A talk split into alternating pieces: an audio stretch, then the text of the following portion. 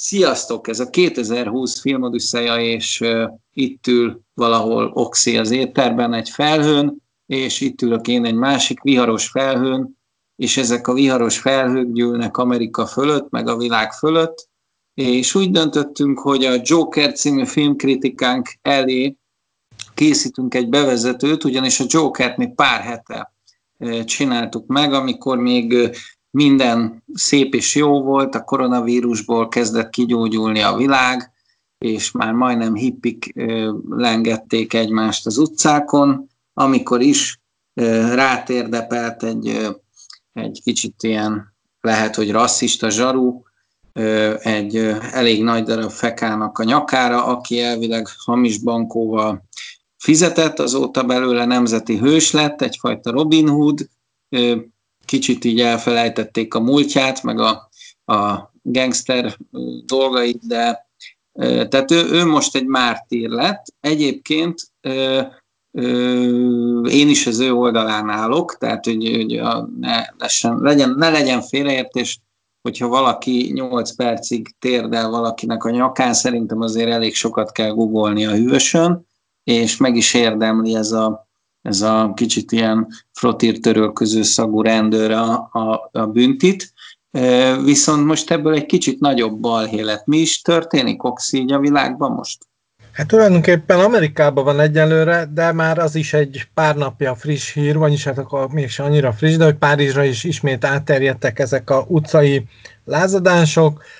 A film elé ugye most a Jokert fogjuk elmesélni az embereknek, hogy mit gondolunk Todd Phillips Jokeréről. Amerikában rengeteg Joker rohangál most az utcán, ugyanis a lázadások nyomán, amit előbb elmondtál, ugye George Floyd halála kapcsán a No Justice, No Peace, illetve a Black Lives Matter jelszavakat skandálba tüntetnek, de mellette fosztogatnak is. De olyannyira, hogy minden amerikai nagyvárosban gyakorlatilag már ez történik, üzleteket fosztanak ki, a zsaruknak csak annyi erejük van, hogy tulajdonképpen a fegyverboltokat, a fegyveráruházakat védik, de már eldördültek lövések mindkét oldal részéről, illetve a Nemzeti Gárdát is bevetették több városban. Dávid javaslatára azért beszélünk most erről, hogy mi is kimondjuk, amit egyébként most már több podcaster és, és véleményvezér is szóvá tett, hogy komolyan kellett volna venni a Joker filmet. Ez így van. A Joker végén ugyanez a jelenet sor koronázza meg az egész film művet, ami most gyakorlatilag az Egyesült Államokban van. Minden lángokban áll, fosztogatnak, gyakorlatilag ilyen polgárháborús állapotok.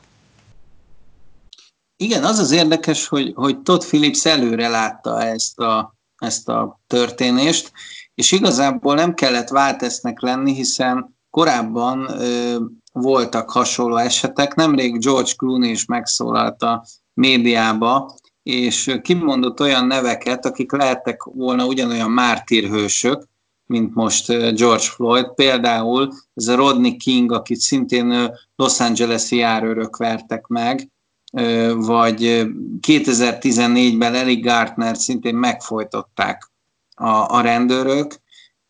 Na most itt, itt az az érdekes, hogy, hogy miért pont most, és miért pont így robbant ki ez a, ez a, ez a nagy lufi, és, és ez a nagy lufi, ami héliummal, gázzal, vagy egyéb szírszarral lett megtöltve, ez részben szerintem az emberek hát folyamatos elszegényedése, türelmetlensége egy vírus által anyagilag és mentálisan megzottyant embereknek a, a kétségbe esett ö, ö, kiáltása, mert úgy, érzi, úgy érzik az emberek, hogy a társadalom támadja őket, a politika elárulta őket, a, az elnökük vagy a világ nem védelmezi meg őket, és, és ez a don't breathe, ugye, amit mondott, hogy nem kapok levegőt a feka fiú, ez valójában így hát gyakorlatilag szimbolizálja ezt, a, ezt az egész helyzetet, ami most van, hogy az, az emberek sem kapnak levegőt,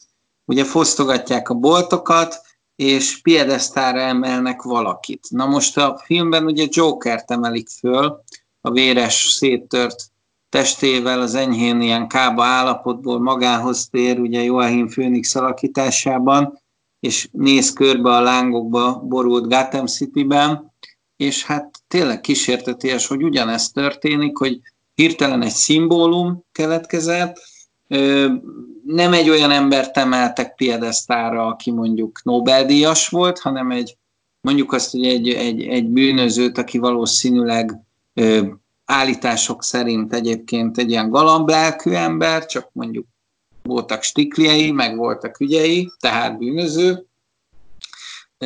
Ez, ez, ez nem, nem annyira egyszerű a mai világban, hogy, hogy kiből lehet hős és kiből nem. A kettő történet közötti alapvető eltérés szerintem az, hogy a, a valóság az most sokkal izgalmasabb lett, mint Todd Phillips filmje, amely azért mégiscsak Oscar díjra volt érdemesítve, azt hiszem több ö, ágban is.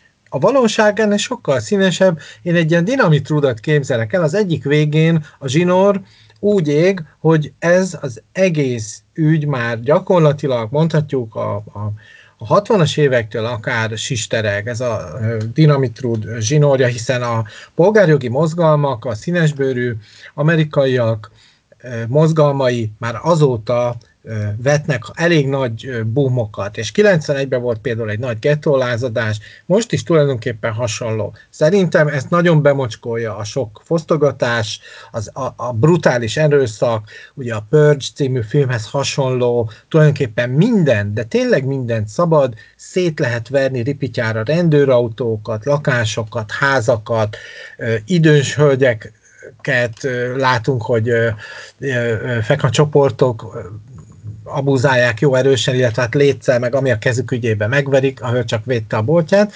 A gyújtózsinór másik végén már a politikai szintérre érünk, ahol megpróbálja az elnök, a különböző kormányfők, az államok vezetői, a rendőrök, a hadsereg ezt az egészet úgy kordába tartani, hogy meglegyenek a jogok is, tehát például a szabad véleménynyilvánítás, a tüntetések joga, ez a lehető legcivilizáltabb mederbe legyen, azzal együtt, hogy a fölháborodás szerintem majdnem mindenki elismeri, és középen pedig összecsap ez a kettő, és szétmálik valami egészen vacak dologgá, tehát szerintem egy George Floydot nem biztos, hogy meg kell védeni, hanem, és a rendőröket sem, akik nem jól intézkednek. Tehát, mind egy, tehát a bűnöző, ugye most már lassan ott tartunk, hogy szegény bűnöző, hát több jogot neki. Hát ne, ne üldözzék már őket a rendőrök, meg ne tartóztassák le, meg ezekkel a durva rendőrségi eljárásokkal már ne birizgálják őket, ne macerálják őket, inkább így mondom. Megmondom őszintén, nekem, nekem a Joker... Facebook hangulat az egész. Nekem a Joker című filmben például azt tetszett, hogy nem feketéket, nem puertorikóiakat ábrázolt a film, vagy, vagy úgymond európai bevándorlókat, mint megtudtuk egy, egy másik podcastből, a, a kelet-európai nem is számít fehérnek feltétlenül, mert azok kelet-európaiak.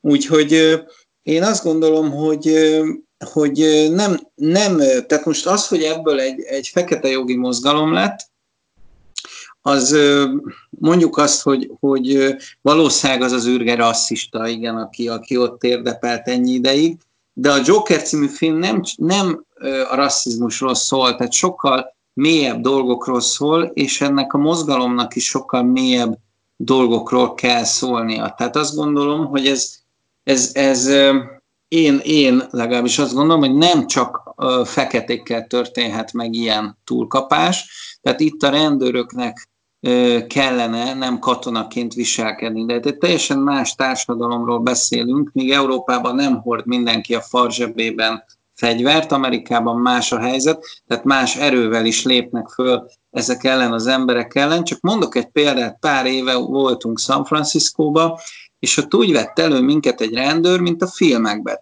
Majd olyan nagyon felemelte a hangját, nagyon kemény volt, mondta, hogy ne szálljunk egy kocsiból, tehát ilyen teljesen ilyen személytelen, kemény szerv volt. És utána a sivatagba is elkaptak minket, mert igazából az volt, hogy mentünk a kocsival, és így éreztük, hogy valami követ minket, aztán így hirtelen ránk villantott. De ugye, hogy követ minket, nem tudod, hogy a sivatagba valaki épp le akar lőni, és el akarja venni a dolgaidat.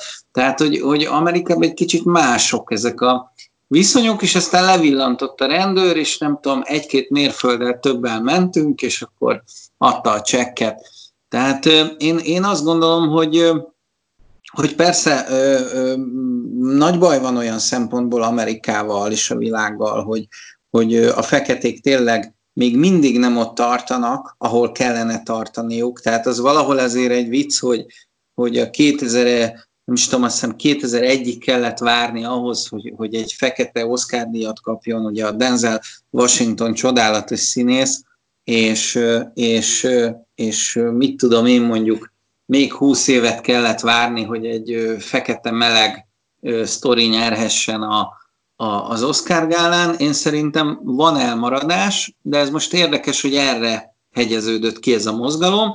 Ha Joker film tekintetében nézem, az egy sokkal mélyebb, elkeseredettebb társadalomképet mutat, méghozzá egy olyan képet, ahol a gazdagok gyerekei, az igazi bűnösök, azok teszik a társadalom le, alsó rétegét, azok rugdossák még mélyebbre, bele a pincébe. Ugye a filmben van az a jelenet, amikor a metrón, mindjárt később a kritikába is ki is térünk erre, a metrón megtámadják Joachim Phoenixet, ugye Arthur Flecket, és kvázi az ő oldalán vagyunk. Nem a diplomás fiatal gyerekek oldalán, akik elkényeztetve szadistán bántják az utca emberét, hanem az elkeseredett állástalan ö, alsó osztálybeli emberi, ember mellett vagyunk, Arthur Fleck mellett, és az ő történetét követjük nyomon. Az is hiba lenne szerintem, ha teljesen összevetnénk a két ö, történetet, a két sztorit. Arthur Fleck Jokeré válása, illetve George Floyd mártirá válása nagyon két különböző. A közös pont az erőszak, én úgy látom, és hát az indokolatlan szót is hozzátetjük, természetesen most már lassan mindkét oldalról, sőt az eleje így kezdődött, hogy egy, úgy tűnt, hogy egy indokolatlan eljárás alá vetették a, a fickót, aki hát tényleg egy közismert bűnöző volt, ezzel együtt ö, ö, valóban ez egy nagyon régi probléma, a Floyd halála gyakorlatilag csak ugye, hát kihúzta azt a bizonyos dugót a palancból, és elszabadultak az indulatok, ez hullámokban rátör az Egyesült Államokra. Én azt kívánom nekik, hogy legalább olyan rend legyen az országukban, mint ahogy mondjuk a, a Heath Ledger által fémjelzett Batman Dark Knight-ba, ahol azért már rend van. Ugye ez egy eredet történet, a Todd Phillips féle Joker. Itt látjuk, hogy lázadásokat szítanak az elit ellen, a szegények részéről, és ennek áll élére a Joker.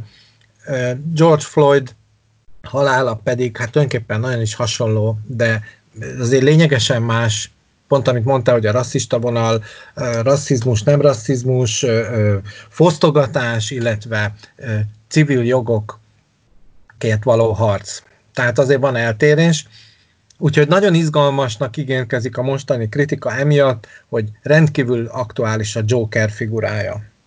Azt javaslom, kezdjük is el a korábban felvett kis filmünket, úgyhogy a főcímünk után hallgassuk meg ezt a Joker kritikát, és írjatok, mondjatok véleményt nekünk a, az oldalunkra, akkor is, ha egyetértetek velünk, akkor is, ha nem.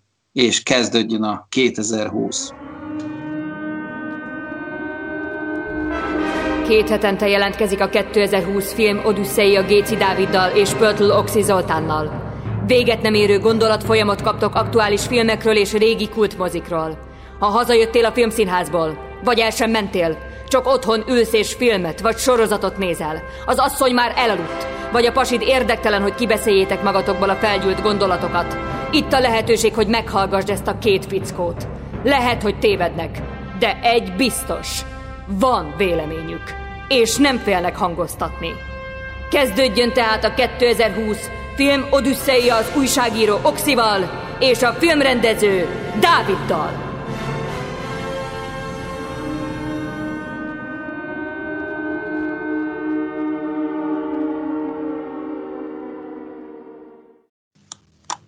Üdvözlünk mindenkit a 2020 film A Skype mikrofon egyik oldalán Géci Dávid filmrendező, a másik oldalán én vagyok, Pöltő Oxi Zoltán újságíró.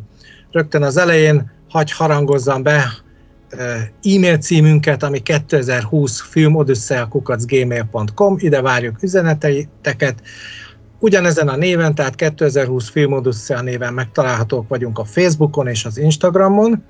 A YouTube csatornánkra nagy szeretettel várunk mindenkit, ott arra kérjük azokat, akik eléggé bátrak, hogy iratkozzanak fel, illetve ott szintén lehet lájkolni és diszlájkolni. Ugyancsak fönn vagyunk a Spotify-on, az Apple Podcast-en és a Bibliopodot, ha beírjátok a Google-ba, akkor megtaláljátok anyahajónknak, a Kelló Könyvkultúra magazinnak a podcast oldalát, és ott ez a 2020 Filmodüsszel podcast sorozat megtalálható. Most levegőt is fogok venni, és átadom a szót Géci Dávidnak, hogy bekonferálja, ha kérhetlek, légy szíves, tedd meg, hogy miről fogunk ma beszélni. Egy nagyon-nagyon-nagyon jó filmről van szó. A tavalyi év a tavalyi év talán legnagyobb sikeréről fogunk beszélni, a Joker című filmről, ami ugye először a Velencei Filmfesztivált nyerte meg, majd, majd hát Joachim Phoenix oszkárját is jelentette, de minden mellett azt gondolom, hogy egy ilyen paradigmaváltást hozott a képregényfilmek világába, ugyanis rájött, rájönnek talán a stúdióvezetők szép lassan, hogy nem csak úgy lehet filmet csinálni, hogy belepasszírozzák az agyát a szörnynek a, a templomtoronyba, és, és szétrombolnak egy várost, hanem, hanem azt is lehet, hogy felépítünk egy karaktert, és elmesélünk vele egy történetet. Nekem természetesen vannak fenntartásaim ezzel kapcsolatban, sőt olyan teóriám is van, hogy ez valójában igazándiból nem is Joker film azzal együtt, hogy az a címe, hogy Joker, ez tulajdonképpen, ha kivesszük az, az eredet történet lényegét, mármint azt a lényeget, hogy ez egy eredet történet, akkor ez tulajdonképpen bármilyen más ö, ö, ö, sztorira is fölfűzhető lenne, csak akkor a címét kéne megváltoztatni, de ez, ezt a vitát majd később ö, folytassuk le. Én akkor az elején elfogadom, hogy ez egy, ez egy komplet Joker film, valami miatt az amcsik úgy érzik, hogy ha van egy nagyon jól menő karakter, egy nagyon jól menő sorozat, ugye például az Indiana Jones, akkor azt mindig folytatni kell, és a rajongók, akik mondjuk az első, része, az első részt bekajálták, függővé váltak, retteghetnek, hogy a következő részben megtartja-e azt a színvonalat, vagy mondjuk jó irányt vesz el a, a, a folytatás. Ebben az esetben értek azzal a klasszikus trükkel, hogy az eredet sztori. Szerinted ez az eredet, ez mindig szükségszerű-e? Nem lehetne a folytatást, a, a következő lépést mutatni? Nem lenne az jobb?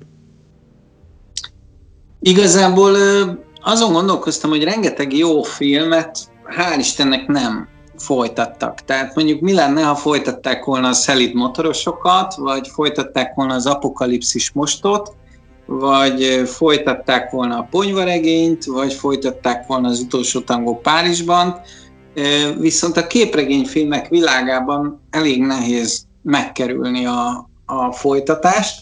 Na most pont hallgattam egy másik podcastet, és, és ott egészen egyszerűen arról volt szó, hogyha, hogyha ezt a Jokert folytatnák, akkor ennek a Jokernek milyen lenne a batman -e. Mert az az érdekes, hogy ugye mindig azt nézzük, hogy a, hogy a Batman filmeknek milyenek a gonoszai. Akkor milyen lesz a pingvin ember, milyen lesz a kétarcú Harvey, milyen lesz a macskanő.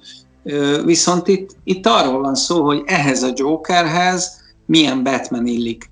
És, és ha jól emlékszem, akkor pont a Puzsér mondta, hogy, hogy, hogy ennek olyan a, a, a batman mint a Brad Easton Ellis amerikai pszichója, és ezzel teljesen egyetértek, tehát hogy nem hiába választották annó a Christian Bale-t ugye erre a Batman szerepre, de egy sokkal lazább figurát kaptunk, mint mondjuk egy amerikai pszichó ilyen tömeggyilkos karakterét, viszont emellé a Joker mellé egy enyhén korrupt, vagy mondjuk azt, hogy nagyon korrupt politikus fiával kéne számolnunk. Tehát ugye itt ebből a Jokerből kiderül, hogy a nem akarok hülyeséget mondani, a mm, segíts Thomas már. Wayne.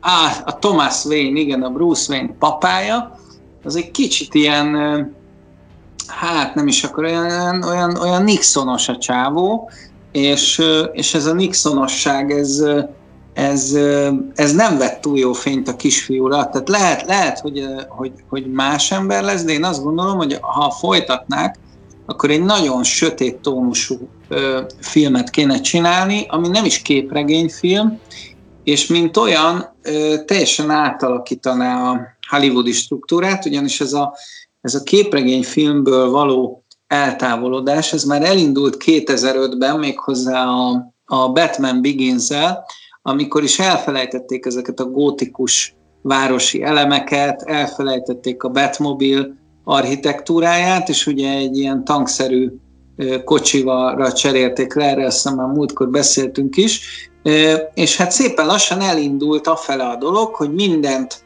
próbáltak így a, így a természetesség fele vinni, viszont ez bizonyos veszteségekkel is járt. Tehát például ott a macska nő, aki szerintem se nem macska, se nem nő, a, már bocsánatot kérek a színésznőtől, de hát nekem a, a régi 92-es Michel Pfeiffer alakítás marad meg, mint, mint, hát, mint macskanő. Igen, Michel Pfeiffert azért nehéz überelni, az iszonyú szexi volt, és tök hiteles volt.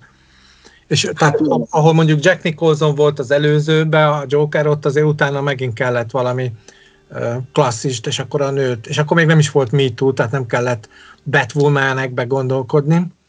Én hadd nyissak azzal, itt a kérdés, nagyon sok kérdést fölírtam, ugye tudni kell a hallgatóknak, hogy Géci Dávid egy filmrendező, és mindent tud a filmes szakmáról, mondhatjuk.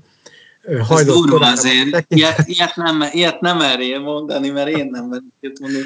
Hát hozzám képest mindenképp. Én köztünk lévő ellenpontozás a lényeg, ez adja szívünk szerint a műsor lényegét. Ő egy beavatott ember a filmes világba, én pedig egy klasszikus, ő egy budapesti fővárosi ember, én egy vidéki mozinéző vagyok, és így néha ilyen, ilyen kérdés rohamok jönnek rám. Az első kérdés az, hogy itt a filmben Arthur Flecknek hívják az eredeti Jokert, tehát mielőtt Joker lenne, és közben ez beugrott, hogy hát ő volt már Jack Napier is, ugye a, a Jack Nicholsonos változatban.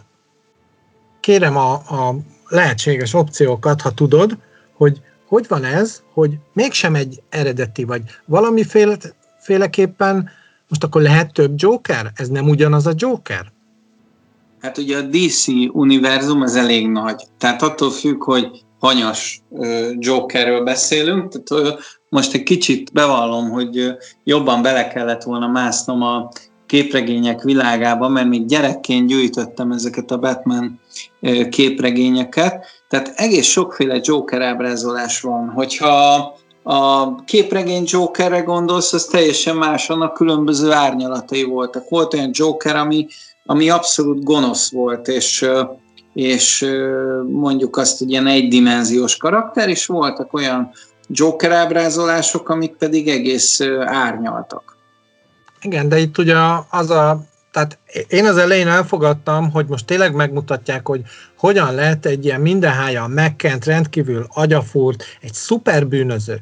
Tehát ugye a, a, a Dark Knight résznek vagyok én a nagy rajongója, Heath Ledgerrel, Christian Bale-rel a főszerepben, ott ugye egy ilyen kiegyenlítődött világot látunk, gyakorlatilag, ha kicsit eltúlozzuk, két bűnöző próbálja megmagyarázni a saját maga világképét, hogy miért úgy legyen, ahogy ő gondolja. És közben ugye a rendőrség, az ügyészség is próbál rendet tenni ebbe az egyre jobban eldurvuló káoszban.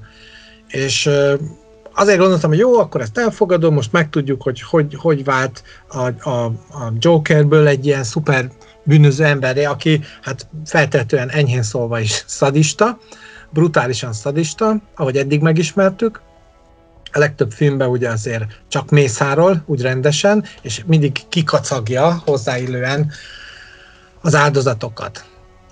Tehát semmilyen szánalom nincs benne. Na most itt nem erről van szó, egy, egy loser figurát látunk, aki amúgy egy, nem, nincs olyan rossz kondiba, de valahogy, és itt ugye a pszichója neki rendkívül sérült, az anyjával él, és állandóan mindenki szivatja, atomra szivatják, és ugye az a film történetének alaplényeg, hogy egyszer csak így bekattan, és akkor onnantól kezdve ő, ő már nem veszi le ezt a maszkot. Ő már akkor, akkor megszűnik Arthur Flecknek lenni, és Jokerré válik. még egy mondat, ha szabad, hogy neki van egy harmadik neve, amit a filmben említ, most nagyon keményen jegyzeteltem, még néztem másokat szóra, hogy Karnevál az ő neve, ő egy bohóc társulatnál, szolgáltatónál dolgozik, ahol bohócokat küldenek ki ide-oda, amoda, akár kórházban is, és neki a Karnevál a művész neve, és megnéztem, hogy mi a szó jelentése, és a húshagyó keddet hívták így a középkorban, tehát ez a, ez a szó konkrétan ezt jelenti, és hát ilyen érdekes ez, hogy a húsvétot megelőző nagybőt előtti nap volt, hogy ennek nem tudom milyen, ugye itt a mészárlással, vagy a dúskálással, vagy a, a lelkiséggel, vagy a, a, a túlzott világiasság és a lelkiség közti feszültségre utal ez, tehát szét lehet szedni a filmet egész jól, de nincs meg a válasz, hogy miért Arthur Fleck. Nekünk újságíróknak a Fleck az sokat mond. Nekem is, én, én, a, én a Flecket egy ilyen, én egy foltnak gondolom, és ez egy Arthur Fleck, nekem ez egy ilyen kis János-szerű név, tehát hát hogy ő, ő, ő gyakorlatilag egy kis folt ebben a társadalomban, és, és nagyanyám mondta mindig ezt a flex szót, és mindig rászóltam, hogy, hogy beszéljen már magyarul, de, de mondta, hogy hát ez magyarul van, ezt átvette szépen a, a sváboktól a, a magyar nyelv, és ezt használjuk, hogy fleck van az ingeden, úgyhogy én ezt így gyerekkoromban megjegyeztem. Na most ez a fleck, ez ott van a, a társadalomon, illetve a társadalom alján, és abban teljesen más ez a Joker karakter, mint mondjuk a, a Nolannek a Jokere, hogy pont az ellenkezőjét csinálja. Míg a Heath Ledger által alakított Joker az inkább egy inkább egy ködbe burkolózó figura volt, tehát mondjuk azt, hogy igazából nem tudtál róla semmit, tehát mindig egy új sztorit mondott el, hogy az apám megkéselt, csinált egy ilyen mosolyt a fejemre, valójában lehet, hogy elkaptak a sikátorba, lehet, hogy én csináltam magamnak a tükörbe, lehet, hogy üveget ettem, tehát hogy minden annyi lehet, annyi, annyi kérdés van a figurában, nem akarták megindokolni a múltját, és akkor van ezzel szemben a Tim Burtoni Joker, ami behullik egy savas medencébe, és hát kicsit képregényesen a zöld trutymóból ugye kinyúlik a kéz, mint egy ilyen Romero zombi filmben az élő volt a készszakájából, így így fölnyúl, és a oszladozó gumikesztyűbe még tartja a Joker lapot, tehát ez a totális képregény Joker, és, és van ez a Joker, ami, ami megint csak nem olyan, mint a videójátékok Joker, aminek ugye a Mark Hamill adta a hangját, és, és a, és a TCM-en látott röhögő ilyen vérszomjas Joker, hanem, hanem ez tényleg ez a Martin Scorsese 70-es évek taxisofőr figurája, ami, ami gyakorlatilag a Travis Bicycle társadalmon kívüli figurája, amit Robert De Niro játszott, és itt egy huszáros vágással azt is mondanám, hogy, hogy a, és vissza is tekintenék arra a mondatodra, amikor azt mondtad, hogy ez egy nem, nem egy Joker film. És azt gondolom, hogy ez azért lett Joker film, mert marketing szempontjából ez a stúdiónak egy jól eladható dolog volt, hogy, hogy Joker filmet csináljunk. Köszönöm. Köszönöm. Ennyi. Kész. Egyéb, egyébként a kutya nem nézte volna meg, de így, hogy Joker... Így van, vegyük fel a Joker állarcot, és tegyük fel a fickó csak mindig egy ilyen símaszkot fölvesz magára, amikor így bebolondul. És mondjuk valami más munkája van, mint egy jegyszedő a vonaton. És ugyanezt végig, ugyanígy szivatják, bekattan, elfogynak a gyógyszerei, kiderül, hogy az anyja ugye úgy szedte össze valahonnan, kész. Tehát a, a megkattanása az, az igazán, és egyébként pont ezért szimpatikus, mert így figyeltem magamat, hogy ö, ahogy már nem tudom, harmadszor, negyedszer néztem, hogy mi az, ami, mert mégiscsak el lehet kapni egy, egy ö, fordulatszámot, annak ellenére, hogy hát nem nagyon akarna senki se Arthur Fleck lenni, egy iszonyú pszichopata csávó, és az, hogy egyszer csak így föllázad, elege lesz. Az végig benne van, hogy ugye ott az utcán, miközben a Fleckot szenved, egy ö, ilyen úgymond elitellenes mini forradalom robban ki Gotham City-ben. És nekem ez nagyon áthallatszik ez az amerikai időszak, nem tudom, emlékszel, amikor a Wall Street ellen lázadoztak az amerikaiak, hogy ott a nem tudom milyen Lehman Brothers tök megúszta a válságot, de az egy, egy szemember, az egyszerű emberek, azok megszívták, elúztak a, a hitelekkel, és akkor egy óriási nagy lázadás volt Amerikában, nem tartott sokáig, és ez a pozitív benne, hogy ezt kimerik mondani. Elég volt de az előtt. Hanyas hát ellenes film. Az, el, az elit erkölcstelen, nekem ez, ezt üzeni. Az, az igaz, hogy egy ugyanolyan őrült áll a tömeg élére, mint mondjuk Vladimir Ilyich Ulyanov, ha ez az átkötés nem túl durva, és aztán hasonló vérengzés lesz belőle. Hát ugye is.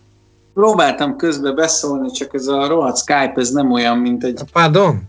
Na, gyere, szólj be. Na, és, gyere, és csinálj. Azt, azt, csinálja, azt csinálja, hogy így, hogy így, így lenémít ilyen erőszakkal, így, így rám tapos, így büdös zoknival, és hiába beszélsz, így nem tudunk egymásnak beszúrni ilyen dolgokat. Igen, szegény hallgatók meg itt elszenvedik. Igen, kicsit olyan, mint az iskola rádió 79-ben, amikor még nem is értem. Na szóval, hogy azt próbáltam kérdezni, hogy, hogy ez mikor játszódik már, mint amit te mondasz, az a, az a lázadás. Tehát azt, azt korban mikorra tudnánk tenni? Hát a, mobiltelefonok segítenek nekünk. Ugye a profi horrorfilm rendezők most már olyan horrorfilmeket csinálnak, hogy amiben nincs még mobiltelefon, mert az már dögunalmas, hogy ugye elindul a baj, és akkor ránéznek a telefonot, semmi gond, hívjuk a zsarukat, jaj, nincs térerő. Hát ez, ez már egy olyan klisé, amit mindenki un. És itt is szerintem ez a ö, 70-es évek. Vagy a maximum a 80-as eleje. Azért, mert maga ez a Joker story, ez 1981-ben játszódik, amikor én születtem, és, és egyébként azok a színek, hangulatok jönnek vissza, amit gyerekkoromban is láttam. Most ez nem azt jelenti, hogy zöldes-sárga volt minden az utcán, de hogy, de hogy ez a fajta kopottasság, ez, ez Budapesten is jelen volt, és a gyerekkorom New Yorki filmjeibe. Tehát, hogyha New Yorkot láttam a 80-as évek elején, akkor valahogy így láttam, mint, mint ebbe a filmbe, és hát ugye tudjuk, hogy ez nem New York, mert New Yorkban a pókember lakik, hanem ez, ez Gotham City, de Gotham City az egy, az ö, igazából New Yorknak egy negyedéből lett ebbe a filmbe kialakítva, és hát én meg is vettem ezt a Blu-ray-t, mert nekem nagyon tetszett a film, és nagyon érdekes volt a location manager magyarázata, hogy igazából a New Yorki polgárok, akik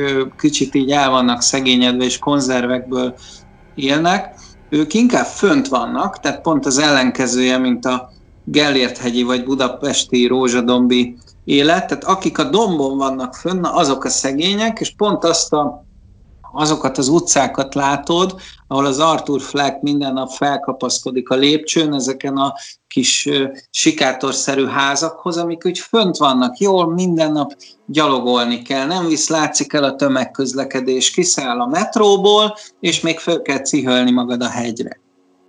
Na jó, de hát a, ez a Greenwich Village, az jól tévedek? Több helyről nem tudnám így neked megmondani, ugyanis több több helyről, vagy több helyből van ez összetéve, és most egy kicsit zavarba is hoztál, mert New Yorkba, én sajnos tavaly terveztem elmenni New Yorkba, de elbuktam a repülőjegyem, ez egy hosszú történet, és a lényeg az, hogy hát fel akartam térképezni ugye Long Islandet, Manhattan-t, Bronxot, stb., de ez több helyből van összerakva. Tehát van benne egy kis Queens is, például a film eleje, amit látsz, az ugye egy nem létező utcakép, ugyanis az egy digitálisan van kipótolva, ahol ő ilyen bohócként hát így reklámoz valamit, és, és látod a háttérből a kicsit gótikus város. Tehát attól különbözik New York és Gotham City, hogy egy picit gótikusabb, mint New York. Igen, és itt a, a korábbi Batman filmeknél ahol ugye már Gary Oldman, a, például a rendőrfőnök most beugrott valami miatt az ő arca, ott ugye sokszor ezeket ilyen modell, ilyen terepansztalokon oldották meg, ha jól emlékszem, és elég ciki volt némelyik, tehát nagyon ráfért azért a, a Batman, illetve a Joker filmekre, hogy egy picit a korszak vívmányait kihasználják a rendezők. Ennél a résznél ez akkor már maximálisan így van.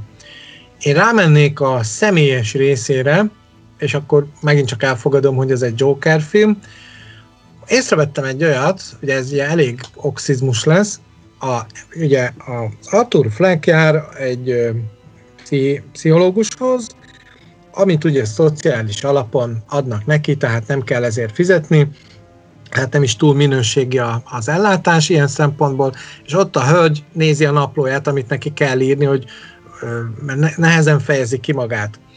És ott van egy ilyen mondat, remélem a halálomnak több értelme lesz, mint az életemnek. És akkor már lehet látni, hogy a fickó az, az ilyen kicsit ilyen fatalista, depressziós, paranoid arc, és beugrott, hogy ez tök ugyanaz, amit a Rambó János mond, abban a nagyon híres John Rambo részben, élni semmiért, meghalni valamiért. És ezek azok a fickók, akikben egyáltalán nem lehet megbízni ezzel, csak azt akarom mondani, hogy észrevettem, hogy a rendező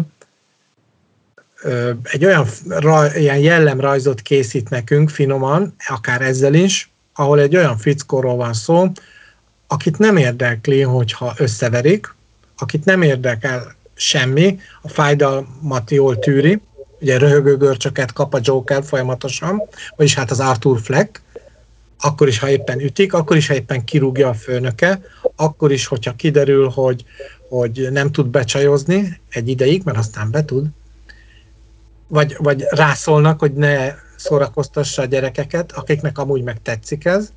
Tehát érdekes, hogy ezek a halálba zuhanó fickók, ugyan Rambo, és a, ez a Joker, ez a Arthur Fleck, ez valahol van ebben valami hősiesen hasonlatos. Igazából vannak, vannak ilyen filmes párhuzamok, és ez, a, ez az egész Joker mitosz, amit most a Todd Phillips megteremtett, ez, ez, ez, ez nem, nem, igen, erő, nem új keletű, na most így csúnya szóval, de pont a, pont a megtörténtsége, a gyakorlatilag az omázs jellege szimpatikus. Tehát pont ez jó, hogy nézed ezt a filmet, és megjelennek más filmek. Megle- megjelenhet a vietnámi háborúból hazatért John Rambo, vagy a vietnámi háborúból hazatért taxisofőr, Travis Bicycle, aki, aki gyakorlatilag nem tud mit kezdeni ezzel a modern társadalom dologgal, nem tudja, hogy kire szavazzon, mert a politikusok is korruptak, és gyakorlatilag a társadalom ellen fordul. Először mondjuk azt, hogy a, először próbál a, az utcaember ellen fellépni, aztán megpróbál a, a drogosok ellen fellépni, aztán a, a prostituáltakra haragszik, aztán prostituáltakra nem haragszik, a stricikre haragszik inkább, aztán a végén meg már saját magát is fejellőni a véres ujjával, és Arthur Fleck is egy olyan figura, akivel hihetetlen jól lehet menni. Tehát, hogy úgy mondanám, hogy míg a Travis Bicycle, a taxisofőr figurája, amit akkor Robert De Niro alakított zseniálisan, egy ilyen, egy ilyen üres tekintetű valaki. Tehát annyira zseniális színész a De Niro, egy nagyon okos csávó, és sikerül eljátszania azt, hogy olyan a tekintete, mint két hóba pisált luk. Tehát egyszerűen nem jut róla semmi eszedbe. Az Arthur Fleck pedig egy olyan szerencsétlen gyerek, akit már kiskorában is az öltözőszekrénybe csomagolhattak, anyu kedvence, beteg anyu kedvence, és, és már az első jelenetben szegényt laposra verik ugye az utca emberei. Igen, és itt a, a, van egy ilyen széria az amerikai szórakoztató ipari filmeknél, vagy művészfilmekről is beszéltünk, ilyen a taxisofőr, amit mondtál, de tök hasonló az összeomlás. Nekem a kedvencem egy ilyen underground film, az Isten magányos ember, ami szerintem egy taxisofőr átirat.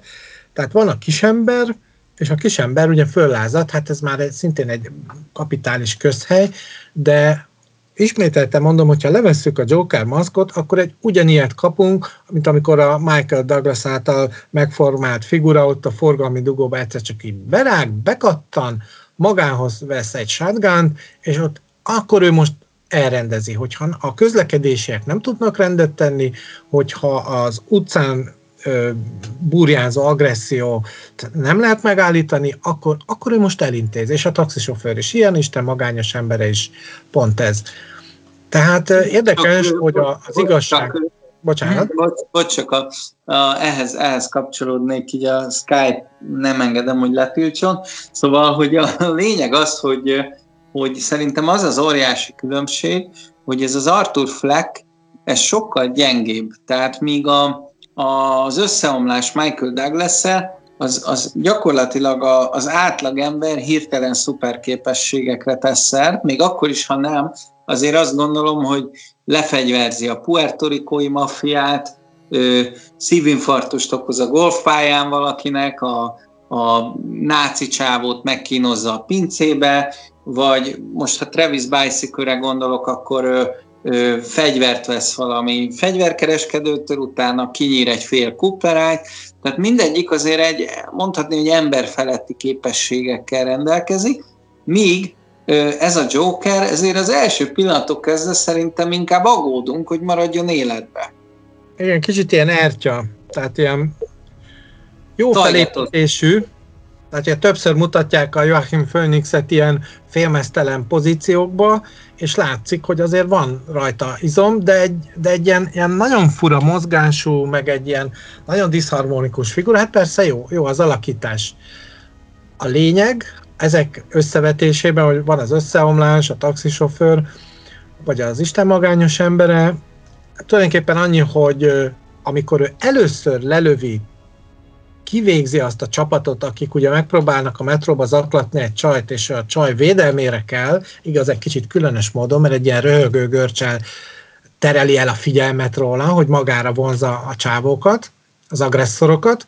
Onnantól kezdve jön az, hogy ő rájön, hogy neki van hatalma, és azt hiszem utána van, hogy ugye bemegy valami közvécébe, ott először is le, ellejti ezt a klasszikus hattyútáncát, amitől ugye megittasult, hogy milyen erős, és utána bemegy a házukba, ahol ő lakik a bérházba, és ott egyből lefekszik azzal a csajjal, akit hetek óta nem mert megszólítani rendesen, hogy ő mit akar tőle. Tehát ott tártosodik meg az első gyilkolás után. Rögtön három embert ugye kivégez.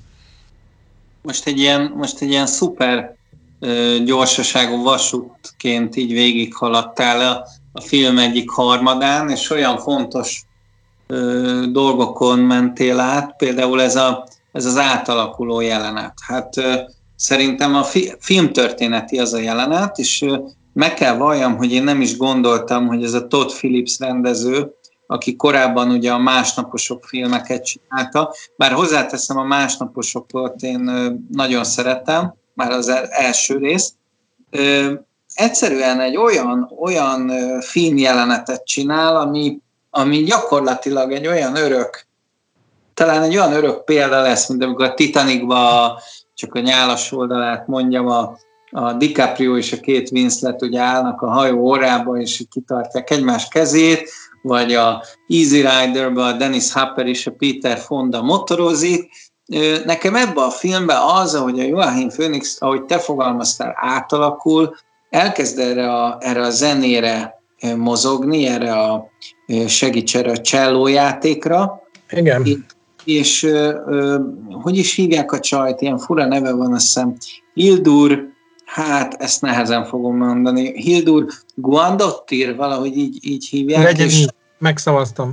És zseniális ez a zene, tehát, tehát hogy annyira, annyira hátborzongató az egész film alatt végigvonul, és állítólag úgy improvizálták ezt a jelenetet, hogy a, nagyon sokáig nem mondta rá a Joachim, hogy ő elvállalja ezt a szerepet, és a, és a Todd Phillips aztán már kikényszerítette belőle, hogy de most mondd meg, hogy te leszel, vagy nem, mert, mert lehet, hogy nélküled én meg se csinálom ezt a filmet, és ettől a rendező és a színész között kialakult egy olyan kémia, hogy hollywoodi filmekhez képest teljesen más módon forgatták ezt a filmet. Tehát ott, amikor ők bejutottak ebbe a közvécébe, ahogy fogalmaztál, gyakorlatilag ott született meg a jelenet. Előző este kapta meg ezt a, ezt a csellós muzsikát a rendező, és ott a helyszínen hallotta Joachim, úgy azt hiszem elejétől végéig,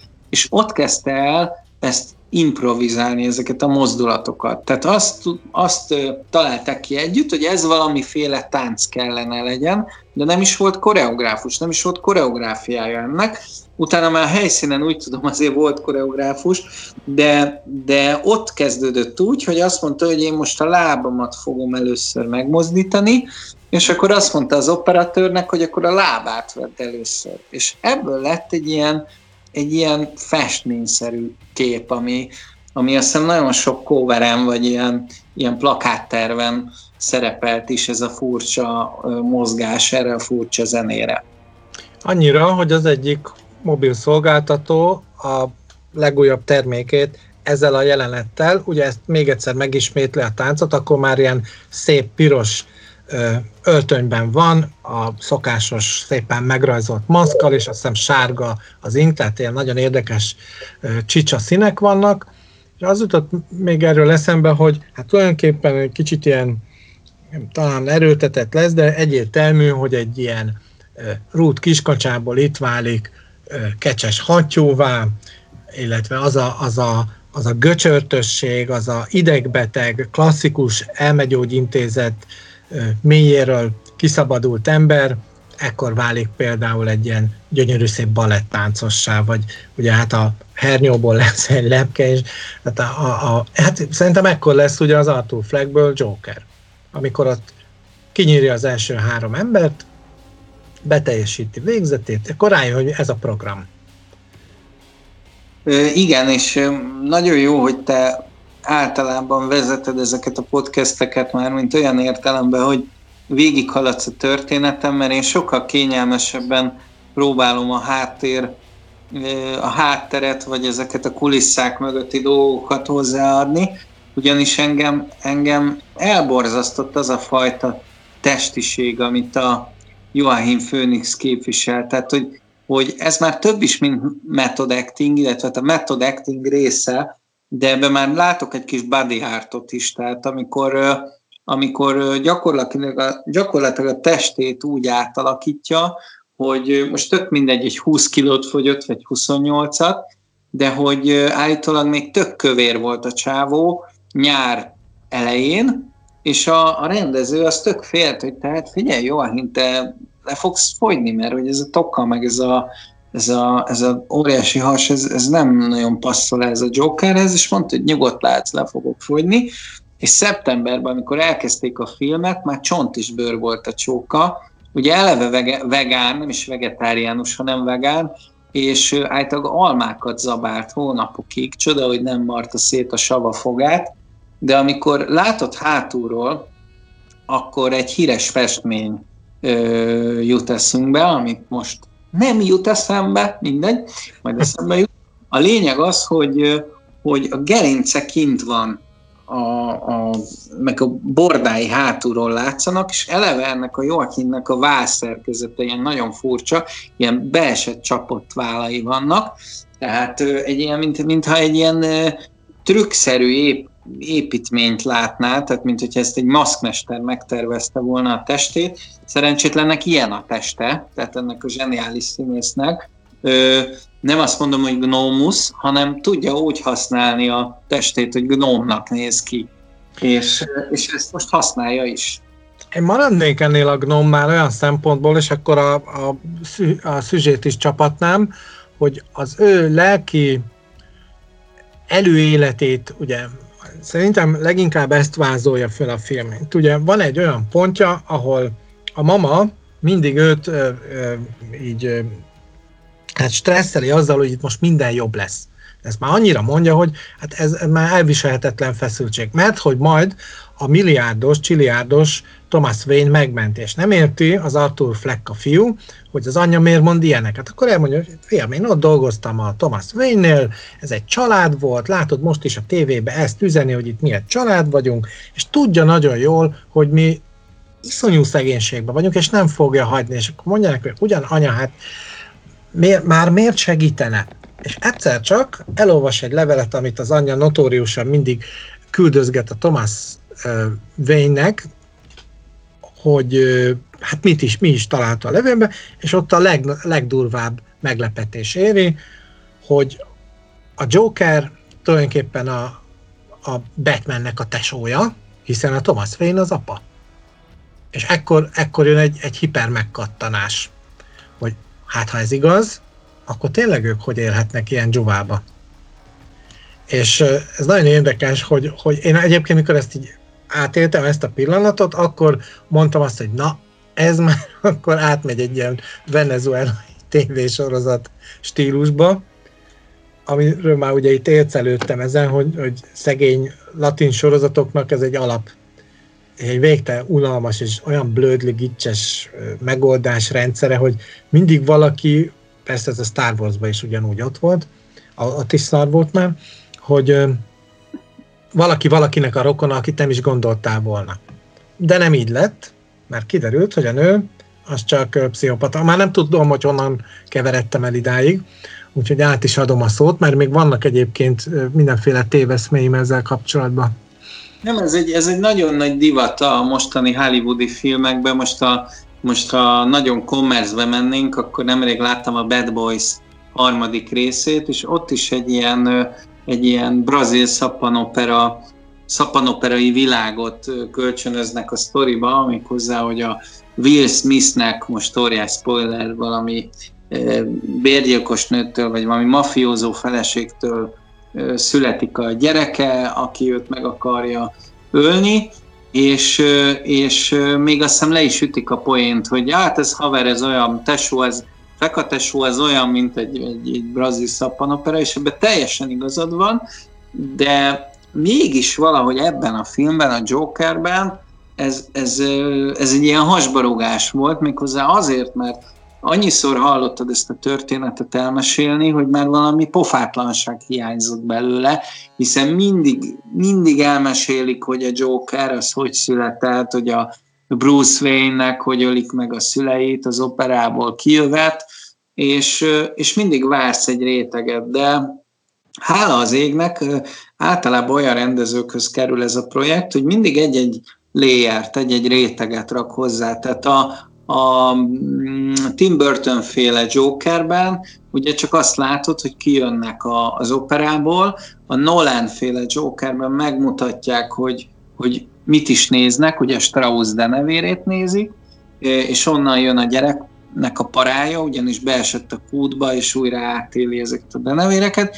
Itt pedig megmutatják a külső történést egy másik szögből, hogy hogy ölik meg a szüleit Bruce Wayne-nek, tehát hogy, hogy azt gondolom, hogy egy rajongóval állunk szembe, tehát ez a Todd Phillips egy, egy, egy óriási Joker rajongó, és egy, egy nagyon nagy súly nyomja a vállát, ugyanis azért itt legendás alakítások voltak. Tehát egy, egy Jack Nicholson és egy Heath Ledger után megcsinálni ezt a karaktert még jobban, majdnem a lehetetlen kategória, és azt gondolom, tudom, hogy te nem így gondolod, majd majd ezt kifejted, de nekem ez még egy szinttel több dimenziósabb figura, és még egy szinttel feljebb van, mint a Heath Ledger, pedig azt hittem, hogy annál feljebb már nem lesz. Én a, a, arra a pontra helyezném a hangsúlyt a, a Joker-esedés témakörben, hogy, és itt a felsoroltak, mindegyik kínál egy változatot, hogy hogyan lett Batman Batmanné, hogyan vált Joker Jokerné. Itt, itt a legnagyobb tárház áll a, állt a rendező rendelkezésére, hiszen itt egészen mélyen belemeltett az amerikaiaknak az a mániája, hogy a legdurvább bűnösök, tehát valószínűleg egy Charles Manson, és még sok nevet lehetne mondani, Ted Bundy, tehát, hogy mindenkinek nagyon nehéz gyerekkora volt. Hát nem tudott mit csinálni szegény. Hát kénytelen volt sorozat gyilkolni. Hát a szegény Joker is, hát azért írtott ki nem tudom hány száz, vagy nem tudom hány ezer ember, és azért olyan szadista módon, mert őt is verték, őt is mindig megalázták. Hát csak az a logikus, hogy akkor nekem is így kell tenni. Már ez nem egy felvett póz, most ugye egy adott bűncselekmény kapcsán hallottuk, hogy ugye a hip-hop műfaj az, ami agresszióra neveli a gyerekeket, ez csak egy komment volt egy adott közösségi oldal, ezen jót nevettem, előtte Gangsta Zolék pont megénekelték, hogy a rap az mindig rosszra visz. a rep tehet a pornóról is, ugye ez a folytatás, de hogy nem, nem egészen így van, hiszen másokat is megaláznak gyerekként, mások is bekattannak, másokat is kínoznak évekig, és azok mégse lesznek sorozatgyilkosok. No de, Arthur Fleck elmegy a pszichológusához, akit kirendeltek neki, mint a állam ingyen ügyvédjét, csak ő itt ugye a lelkét masszírozgatja, és közli, hogy ugye Arthur Fleck kér még gyógyszert, hogy szeretne megnyugodni, érzi a feszkót, és mondja a pszichológus csaj, hogy nem lehet, mert már eleve hétfélét szed. Ekkor nekem beugrott, hogy azért kér még gyógyszert, mert valószínűleg, hogy abból a hétből vagy az összes, vagy jó pár tulajdonképpen placebo. Ez egy klasszikus módszer arra, hogy az ilyen gyógyszermániás, meg ilyen megnyugvó mániás, pszichotikus figurák, ezek azért mégsem legyenek gyógyszerfüggők, tehát ne kerüljenek rosszabb állapotba. És a Joker alakja, ez a Arthur Fleckes Joker, Fleckes, ez se rossz, az tulajdonképpen a társadalmat képviseli, a társadalmat jelképezi, hiszen hány olyan rossz megoldás van, környezetvédelemtől, politikától, stb. kezdve, hogy tudjuk jól, hogy ezek mind csak placebo megoldások. Tehát a fölrobbanás oka, én ezt ide vezetem vissza, hogy nincs a Joker, az Arthur Fleck nem tudott soha semmitől megnyugodni. Soha semmilyen megoldás az élete nem kínált. Ellentétben ugye a Jack Napier féle Joker ott ugye bele kellett szépen esni, ahogy mondtad, egy ilyen sósavas kádba, és így tovább.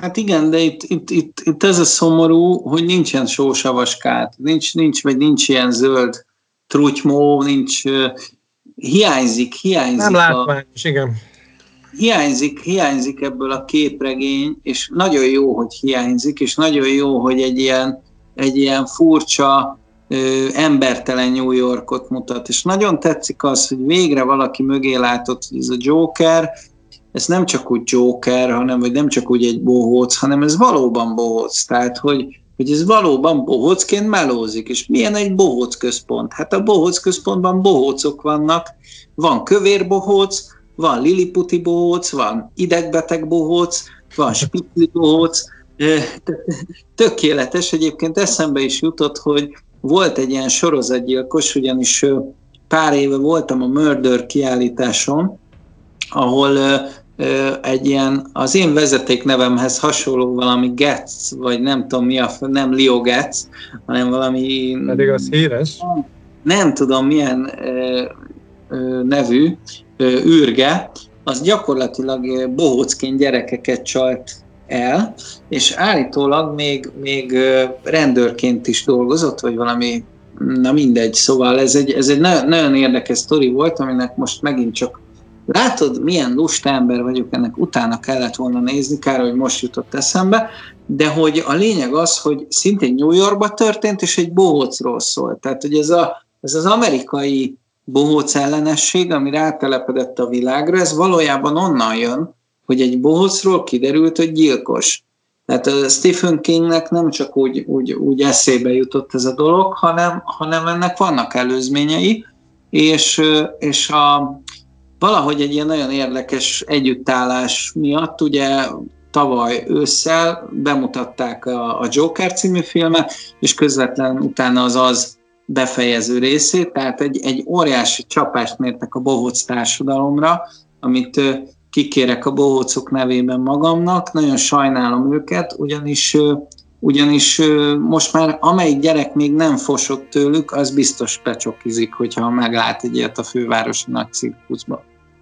Amerika, az amerikai filmkultúra az ilyen minikultuszoknak, vagy ilyen részkultuszoknak az összessége, tehát a sorozatgyilkos kultuszról beszéltünk múltkor a Mindhunter esetében, és itt most előjön ez a bohóc gyűlölő, vagy a bohócok, a bohócfóbia kultusz, és hát ha már mondtad Puzsért, akkor hagyj említsük meg azt a központi gondolatát, hogy a cápa az egyáltalán nem veszélyes állat, de viszont Steven Spielberg gondoskodott róla, hogy a cápa című film óta mindenki azt gondolja, hogy a, a cápa az egy ős rohadék, az csak embert akar gyilkolni, csak napolajjal bekent, strandoló emberre utazik, illetve mindenki mást, aki ellene akar tenni bármit. És ez lehet, hogy nem is így van, illetve vannak tudományos filmek, amelyek bizonyítják, hogy hát ez tulajdonképpen ugyanolyan hal, mint a többi, természetesen ragadozó, de a természetben vannak ilyenek.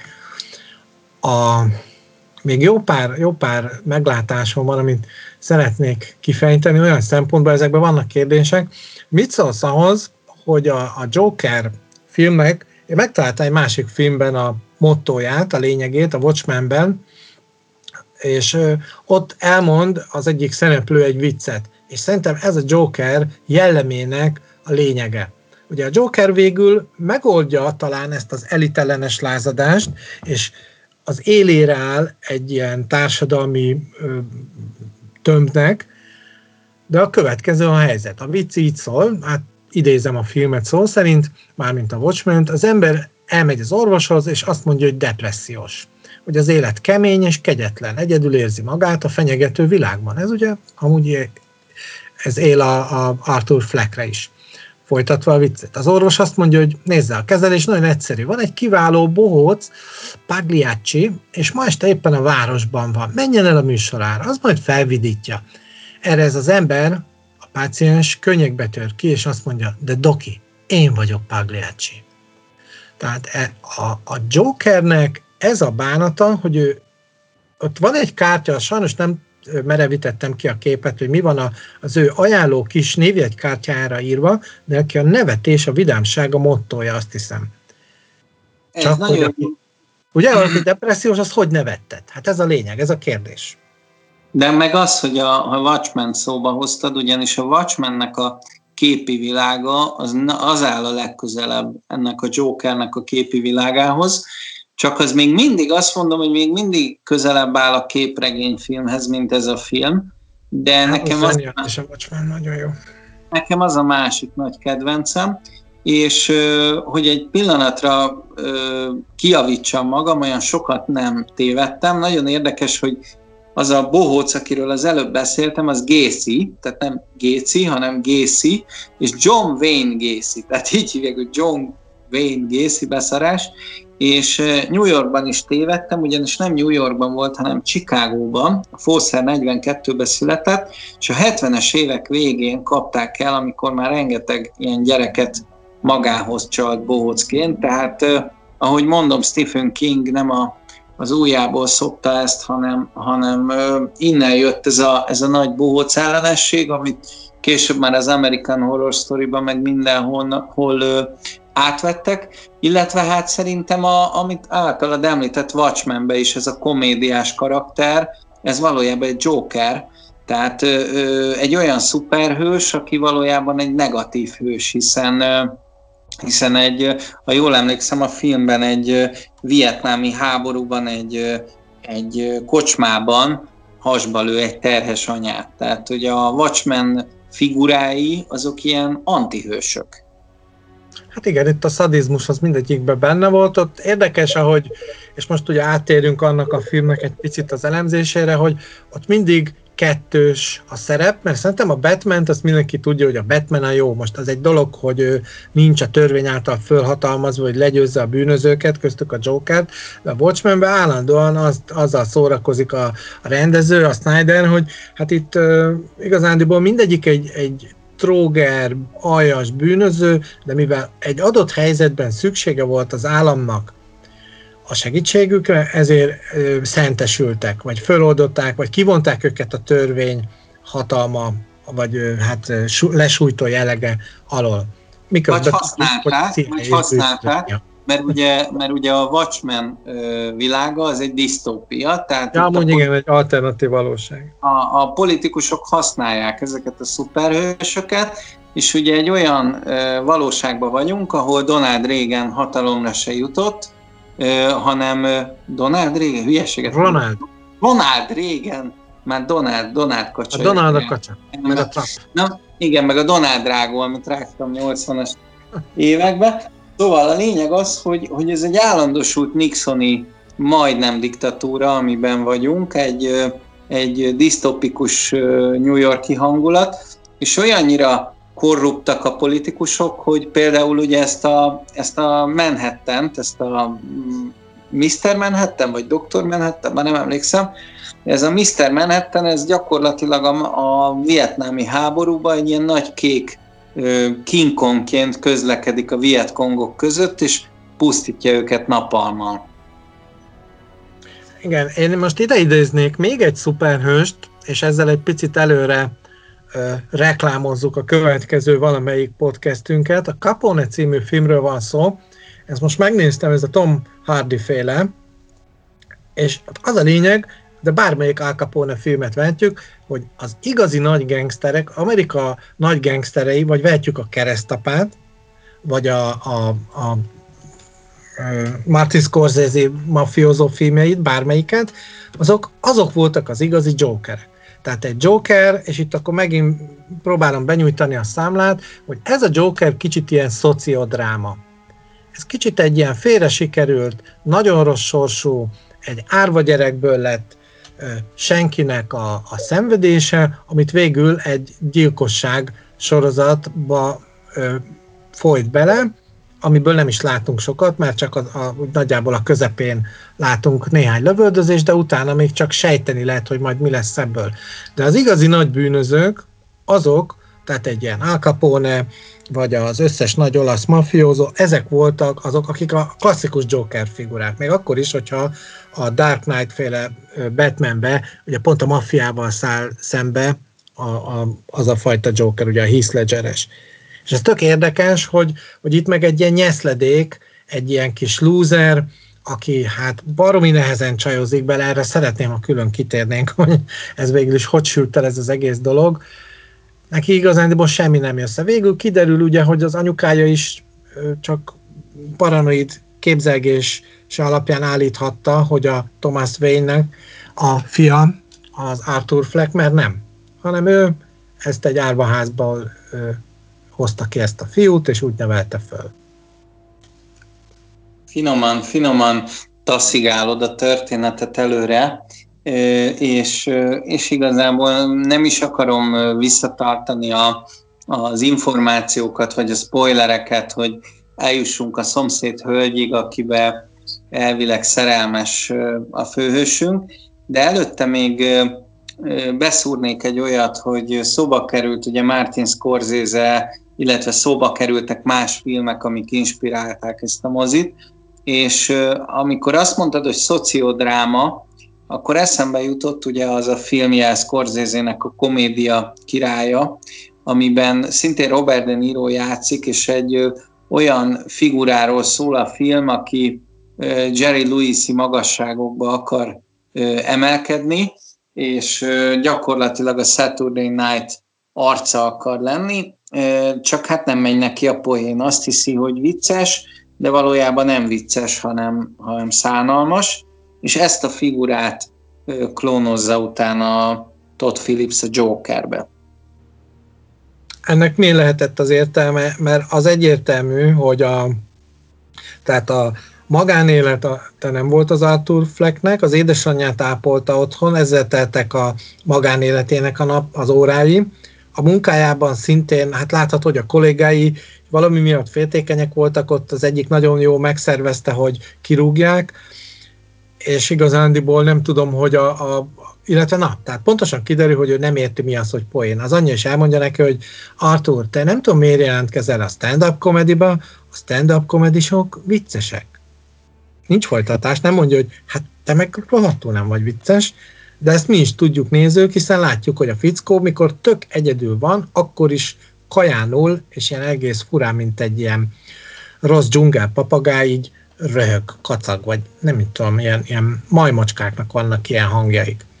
Igen, az Angry birds amikor eldobsz egyet, de hogy valójában azt érzem, hogy, vagy inkább azt mondanám, hogy inkább reménykedek abban, hogy ez a figura ez mégis lehet vicces, vagy legalább a szomszédlánynak tetszhetnek, tetszhetnének a poénjai, mert lehet, hogy titkon egy másik Joker jut eszembe, az Andy Kaufman, akit itt szintén egy, egy társadalmi nem is tudom, szakadárnak látok, tehát nekem az Andy Kaufman is egy Joker, aki röhög a tévétársaságokon, röhög az amerikai kultúrán, röhög az embereken, amikor felolvassa nekik a nagy Gatsby-t egész éjszaka, tehát azok a hihetetlen őrült ötletei, és eszembe jut a fellépése hogy nem egyszer szivatja meg a közönséget, hogy elhiteti, hogy neki nincs humora, hogy borzalmas lesz ez a show, és van, hogy borzalmas is a show, de az emberek már elkezdenek röhögni, mert nem hiszik el, hogy valaki ennyire szar.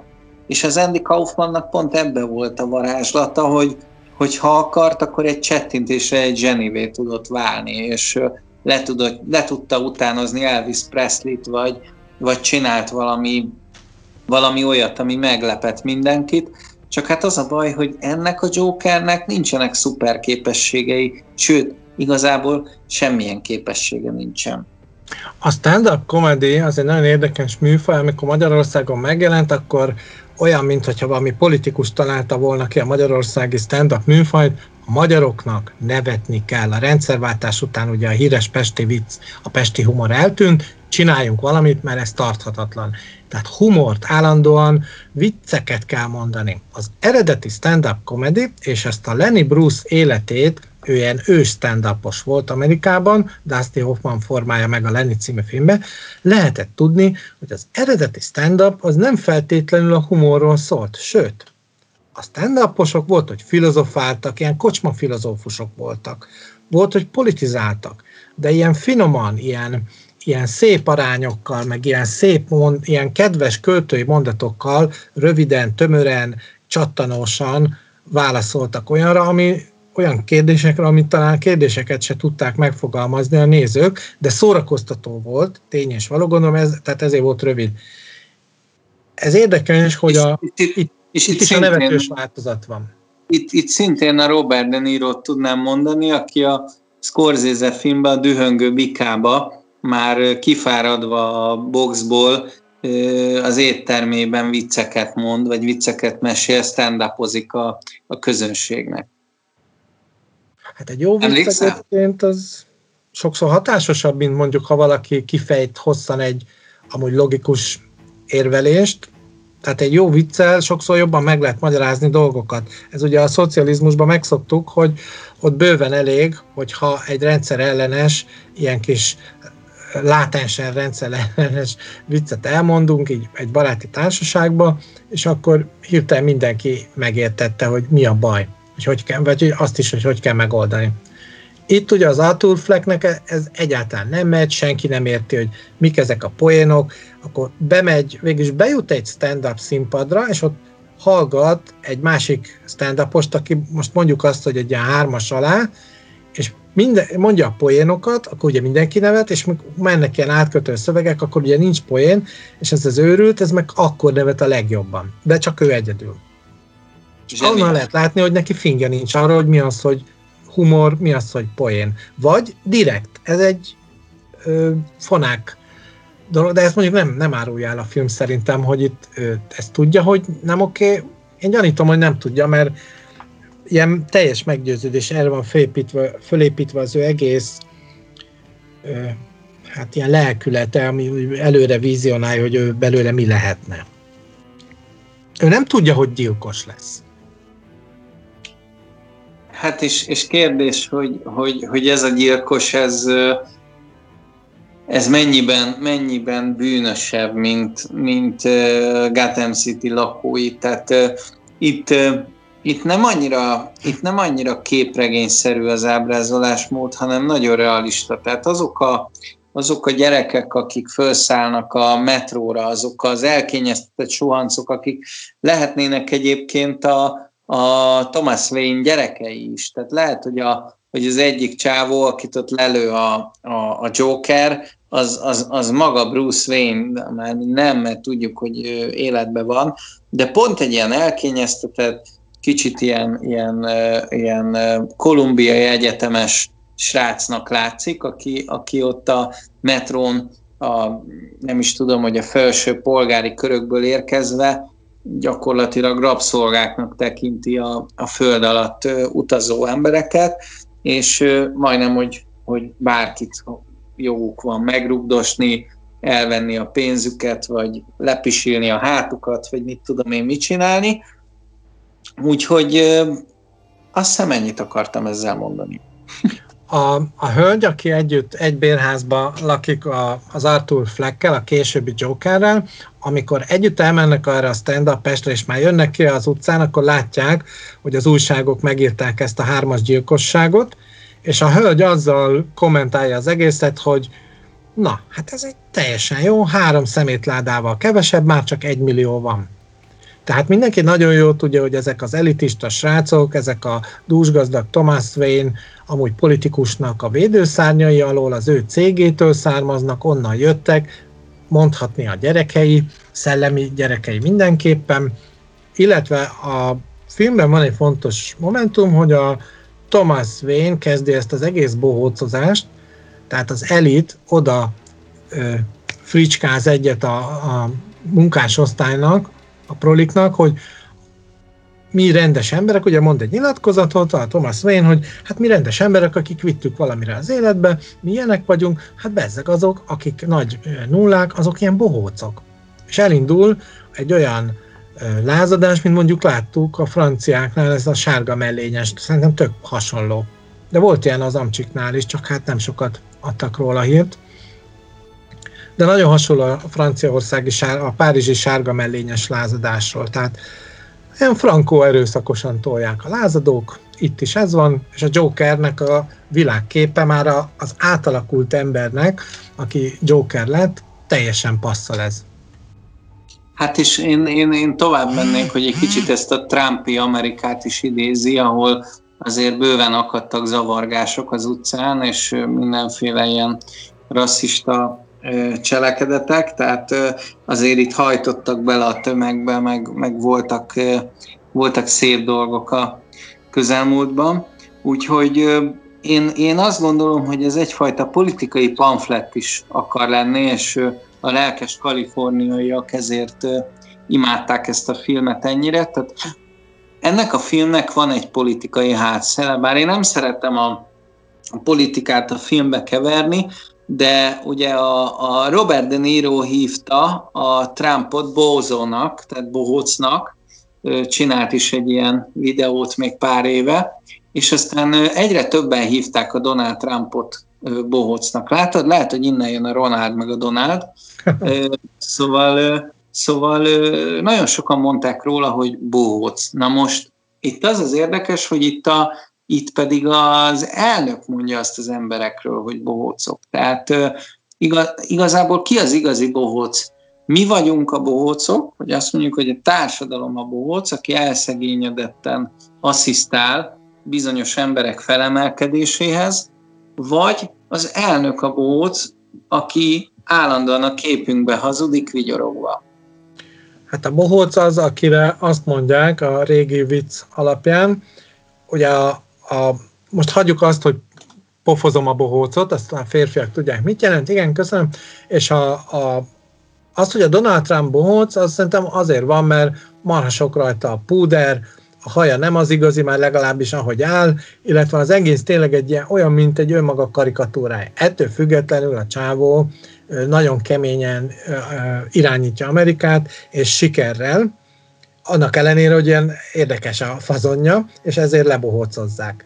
Azt halljuk, és nem nagyon értjük, bár Magyarországról nézve azért mégiscsak értető, hogy a, az agresszív kisebbség, aki nem tudta az saját jelöltjét a hatalomba bejuttatni az elnöki székbe, az őrjöng, amikor meglát egy trumpistát, és ezeket megverik, és támadnak, és akkor jönnek az antifánk, és borzasztó politikai tébolyok vannak. No de, ha szabad, én ezt nagyon szeretném megtudni, hogy a Joker megölte végül ezt a hölgyet, aki tulajdonképpen összejön vele. Amikor Joker először vérengz egyet, és gyorsan megöl három embert kapásból, hazarongyol, bekopog a csajhoz, benyit, és abban a pillanatban egy csodálatos ilyen, szinte elfújta a szél beillő csók durran el, és utána ajtó becsukódik, hát azt gondolhatjuk joggal, hogy itt egy szerelmes éjszaka következik. Szerintem így is lett. Utána mennek el ugye egy közös estére, vacsora, stand-upos fellépés,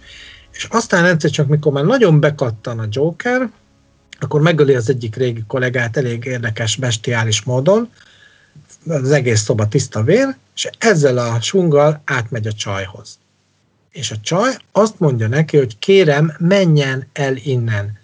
Nagyon kérem, könyörögve kérem, hogy hagyja el a lakásunkat. Ön menjen el. Tehát akkor egyszer csak magázza. És utána ott van egy snit, és nem tudunk többet, csak annyi, hogy a Joker, hogy megy a folyosón, ilyen nyomokat hagy maga után, mintha valami sötét anyagba, tehát például vérbe lépett volna, és azért hagyja a lépései után ezeket a nyomokat. Szerinted megölte a, a, fekete csajt és a kislányát? Mert minden erre utal ugyanis. Sajnos, sajnos azt gondolom, hogy igen, és azt gondolom, hogy az egész világ, amit ezzel a nővel felépített, az, az, az fantázia világ volt, akár az anyjával felépített világ, mint ahogy Norman Bates felépíti a nem létező világát abban a kísérteties hotelben, ott a Bates motelben. Úgyhogy, úgyhogy igen, ez, a, ez az Arthur Fleck, ez tényleg Flecknis, és, és, és, és olyan dolgokat vizionál, amik, amik járnának egy embernek. Tehát csak ennek az embernek nem jár semmi. Ez a, ez a társadalom perifériáján van, ez tényleg egy ilyen Dostoyevsky karakter, egy ilyen szakadár, egy, egyfajta Raskolnikov, és, és hát nagyon, nagyon, nagyon szomorú, mert, mert valahol szerintem megszeretjük ezt a figurát, vagy valahol szurkolunk neki, és ez az antihős megszületik, és, és ahogy megszületik, még, még abban sem tudjuk feltétlenül elítélni, hiszen olyan ficsúrokat öl meg, akikből tudjuk, hogy ki lesz. Wall Street-i aljas ember, vagy hát az olyan figura, mint amilyen mondjuk volt Gordon Gecko a tőzsdecápákban, vagy, vagy Jordan amit, Belfort. Jordan Belfort, ugye, amit DiCaprio alakított, a szintén Scorsese filmben, úgyhogy, vagy, vagy igen, Brad Easton Ellis sötét karaktere a, a, a Bates, nem Batman, hanem Batman, jó, bocsánat, nem Bates, látod, minden így kezdődik, nem Batman, hanem Batman. Szóval... Alakul ez, jó lesz. Igazán úgy, úgy, úgy érezzük, hogy ennek a Jokernek valahol igaza van. Tehát, hogy valahol az igazság az mélyről jön, és először fordult meg úgy a DC univerzum, hogy nem azt mondtuk, hogy a Thomas Wayne egy rendes ember, aki építi ezt a várost, hanem a Thomas Wayne egy korrupt politikus, aki hazudik az embereknek, és, és ez az a figura, ez a Joker figura, aki, aki az átlagembert mutatja, aki az elnyomott embert mutatja, akit lehülyéznek, leőrültöznek, diliházba dugnak, beplacebóznak, vagy begyógyszereznek, és, és, és a film végére azt gondolom, hogy, hogy szeretjük lángolva látni ezt a várost, és szeretjük, ahogy rockstarként kiemelik a kocsiból, és piedesztára emelik ezt a figurát. Hát egy nagyon buta kérdést hagyok így a vége felé, hogy szerinted a Todd Phillips folytatja ezt a vonalat? Lesz ebből akár a Joachim phoenix egy folytatás? Hát ha az IMDb-t nézzük, ugye beírjuk, hogy Joker, akkor kijön egyből az, hogy Joker 2.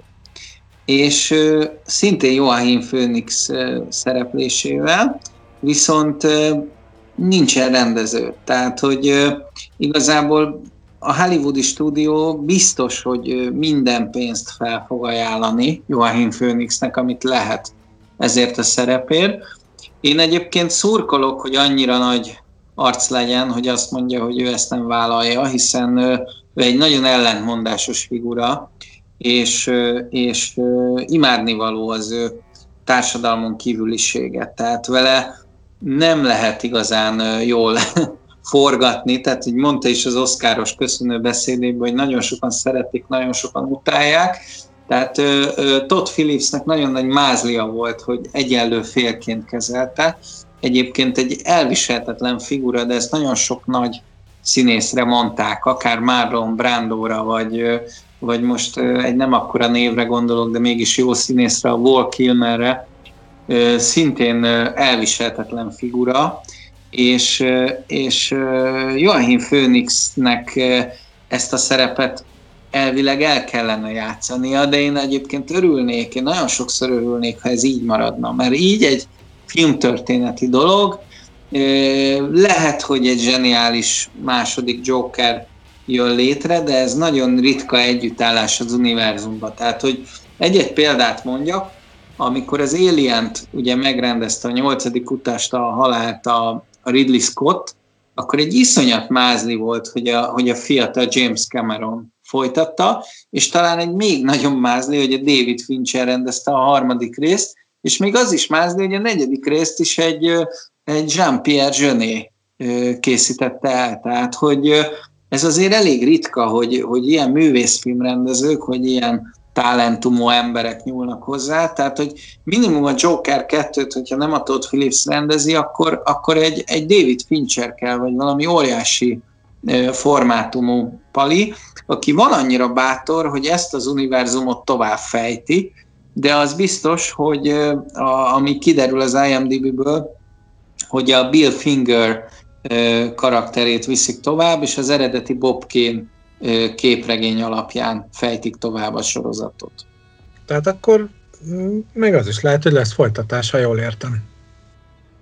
Oxi, én, én azt gondolom, hogy nincs új a nap alatt, ez a világ legsikeresebb képregényfilmje jelenleg. Iszonyat érdekes, hogy Kenterbe vágta a végtelen háborút, a pókembert, a, a fekete özvegyet, a, ja, azt még nem tudtam, mert nem mutatták be a vírus miatt. Na mindegy, szóval mindent lehúzott a retyon. Egy olyan film, ami valójában nem is Joker film, és nem is képregényfilm, és egy karakterdráma. Tehát ez, ez hihetetlen, és én ettől nagyon boldog vagyok, hogy, hogy a művészfilm diadalmaskodik a, a nagy hollywoodi stúdiófilmek fölött, és az agyatlan képregényfilmek fölött. Én eljátszottam a gondolattal, hogy ugye lesz folytatás, én nem néztem ezt az IMDb-t, és uh, én azt találtam ki, hogy ha ezt így befejezik, ahogy ott uh, föltornyosulnak a tömegek a Joker körül, aki föláll ugye a motorháztetőre, ellejti ezt a különleges síva táncát, és a második részben a folytatás, amit tegyük fel innen indul, vagy legalábbis ehhez közel, az egy nagyon akciódús, egy nagyon durva, egy kifejezetten egy ilyen mészárlós, szinte már tényleg ilyen horrorisztikus sztori kell, hogy legyen, mert egy ilyen texasi láncfűrészes ö, szerű akármi, ugyanis itt már lejátszották ezt a lelki részét, meg lett magyarázva, hogy a fickó miért ilyen, No, akkor nézzük a mesterművet, ezeknek a sorozatgyilkosoknak a Mindhunter óta tudjuk, ezek olyanok, mint valami művészeti kreációk, egy alkotás, ők így is gondolkoznak erről néha, de maguk az FBI ügynökök, vagy a nyomozók is, hogy hát ezek ilyen mesterművek. Hát ehhez mondjuk már gyomor kell, mert aztán a későbbi, vagy bocsánat, az előbbi részekben is azért lehetett látni elég csúnya gyilkosságokat és mészárlásokat. Úgyhogy én azt gondolom, hogy tehát teljesen a néző szemszögéből nézve, hogy most egy, vált, egy sebességváltást kéne csinálni. Én, én azt gondolom, hogy mindenképp váltani fog Hollywood, és a Martin Scorsese után ugye csatlakozott a Francis Ford Coppola és pár eléggé nagy formátumú ember ahhoz a felvetéshez, hogy ezek a képregényfilmek nem is filmek, ami, ami bizonyos szempontból ö, filmfasizmus, de, de én az öreg mesternek olyan szempontból igazat adok, hogy, hogy nagyon nem jó irányba ment a filmművészet, ugyanis azok a fajta amerikai független filmek, művészfilmek teljesen eltűnnek és kiszorulnak a moziból, amikre szükség lenne. Tehát azért nem tartom normális dolognak, hogy egy Spike Lee vagy egy Martin Scorsese a Netflixre készítsen filmet, és ne a nagy vászonra, de egyszerűen azokat a bátor, merész gondolatokat most már ide számízik a, a televízióra, ami, ami valahol jó, mert itt az otthon kényelmében nagyon jó ilyen dolgokat nézni, és nagyon szomorú vagyok, hogy, hogy abból áll a mozi, hogy 18 éves srácok mm, a kólájukat vodkával sziszentve beülnek egy ilyen három órás zúz, zúzdára, és azon röhögnek, hogy a tor be van hízva, és böffent egyet, vagy a, vagy a nem tudom én milyen ö, szuperhős, már a Venom, már a, a pókemberrel bunyózik, és a, most keverek biztos minden mindennel, de a, a Thor meg a, a Hulk azok együtt zúzzák a thanos aki veri a mit tudom én, a hangyát, és, és az egész olyan, mint amikor gyerekkorodban kipakolsz ilyen hülye gumifigurákat, és szétversz mindenkit mindenkivel. Tehát ez, ez már nem, nem filmművészet.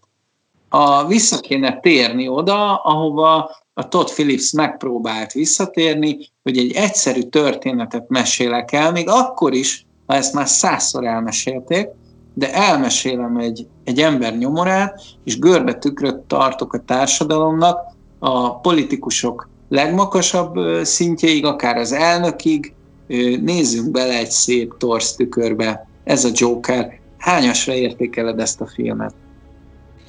Érdekes a feladat, ugyanis azzal kezdtem, hogy ez egy nagyon-nagyon-nagyon jó film, utána meg azzal folytattam, hogy ez a Joker film, ez tulajdonképpen nem Joker film. De mivel valószínűleg a Jokerben is volt skizofrénia, maga a Joker fogyasztóban is lehet némi tudathasadás, ezért én egy 9-est adok, tehát majd, hogy nem a legjobban, mert nagyon élvezetes valóban.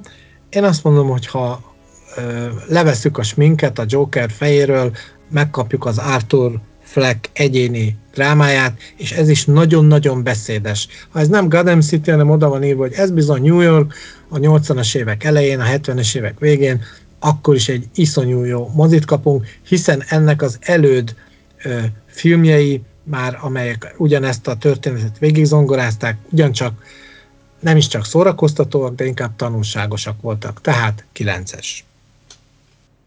Az az unalmas, hogy mindig ugyanazt mondjuk. Tehát, hogy én már rohadtul unom magam, de nekem se tízes, valamiért nem tízes, tehát lehet, hogy, lehet, hogy, hogy nem rengette meg alapjaiba a, a filmekről az álláspontomat, tehát nem, nem reformálta újra a filmet magát, mert nekem kb. az a tízes. Tehát mondjuk egy Orson Welles aranypolgár, vagy egy, vagy egy Alfred Hitchcock pszichó, vagy egy Tarantino ponyvaregény, de sorolhatnám, hogy egy Michael Curtis Casablanca, vagy mik a tízes filmek. Ez egy kilences film, tehát ezt a filmet mindenképp látni kell, és nagyon fontos lenyomata a mai társadalmunknak, annak ellenére, hogy nem most játszódik, hanem 40 évvel korábban, mindenképp kötelező nézendő.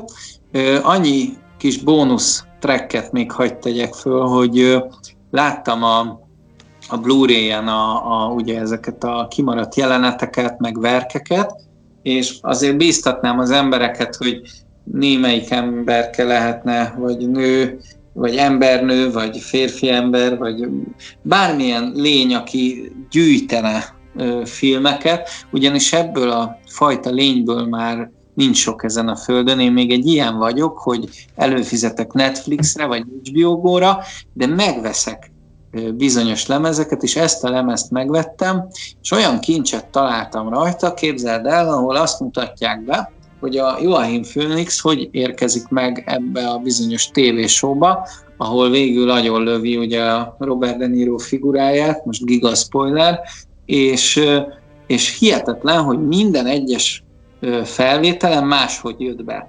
Tehát megadta a rendező a színésznek azt a lehetőséget, hogy még az operatört meg a fókuszpullert is leszarva nem tudták, hogy mit fog csinálni a színész, hogy most jobbra lép, balra lép, a függönyön keresztül jön be, vagy a függöny alatt mászik be, vagy áttöri a stúdiódíszletet, a, a statiszta hölgyet, a nénit lecsókolja, smárolósan, vagy a fülét kezdi elnyalni, vagy letépi róla a ruhát, vagy megfogja, és felemeli, és nem hiszed el, ez az elmebeteg Joachim Phoenix mindet megcsinálta. Tehát valami húsz felvételen keresztül jön be, és a rendező egymás mellé tette ezeket a felvételeket, és nem tudott választani, mert mindegyik zseniális volt. Szóval több, azt mondta, hogy több, több, legalább 20 féle Joker filmet lehetett volna csinálni.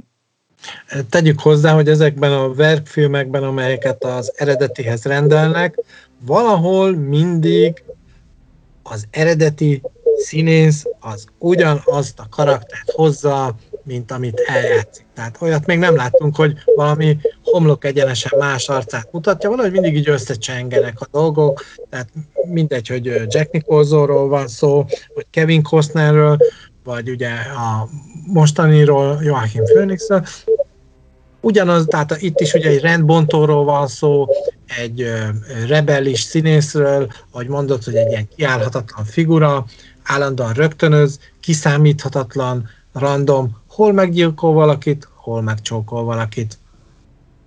De szerintem ez is egy valahol, tehát én arra akarok utalni, hogy ez is valahol nagyon is egy megrendezettség. Tehát a verkfilmekben nem árulnak el titkokat valójában, hanem ez is egy manipuláció, egy, egy filmszínházi manipuláció, de ez csak az én elméletem. Most, most egy varást nyomtál agyon valami ízével, ilyen poroltóval, meg összetörted a gyerek, gyerekkorom élményszilánkjait, de közszépen oxi én, én, én, én, azt, én azt mondom, hogy ez egy varázslat. Én, én ezekből tanultam meg a, a filmkészítést, ezekből a verkfilmekből, és még gyerekkoromban, amikor csak a VHS-eket gyűjtöttem, akkor mindig megállítgattam a felvételeket, hogy hogy van egy jelenet összevágva, vagy ezt vagy azt hogy vették föl, de később, amikor megjelent a DVD, nekem egy, egy világ tárult el, elém. Tehát ö, ö, láttam, hogy a filmek hogy készülnek Hollywoodba, Franciaországba, Olaszországba, itt, ott, ott, és, és, és varázslatos. Úgyhogy én, én azt mondom, hogy aki teheti, és ezt a filmet annyira szereti, az, az vegye meg és nézegesse a háttértartalmakat a,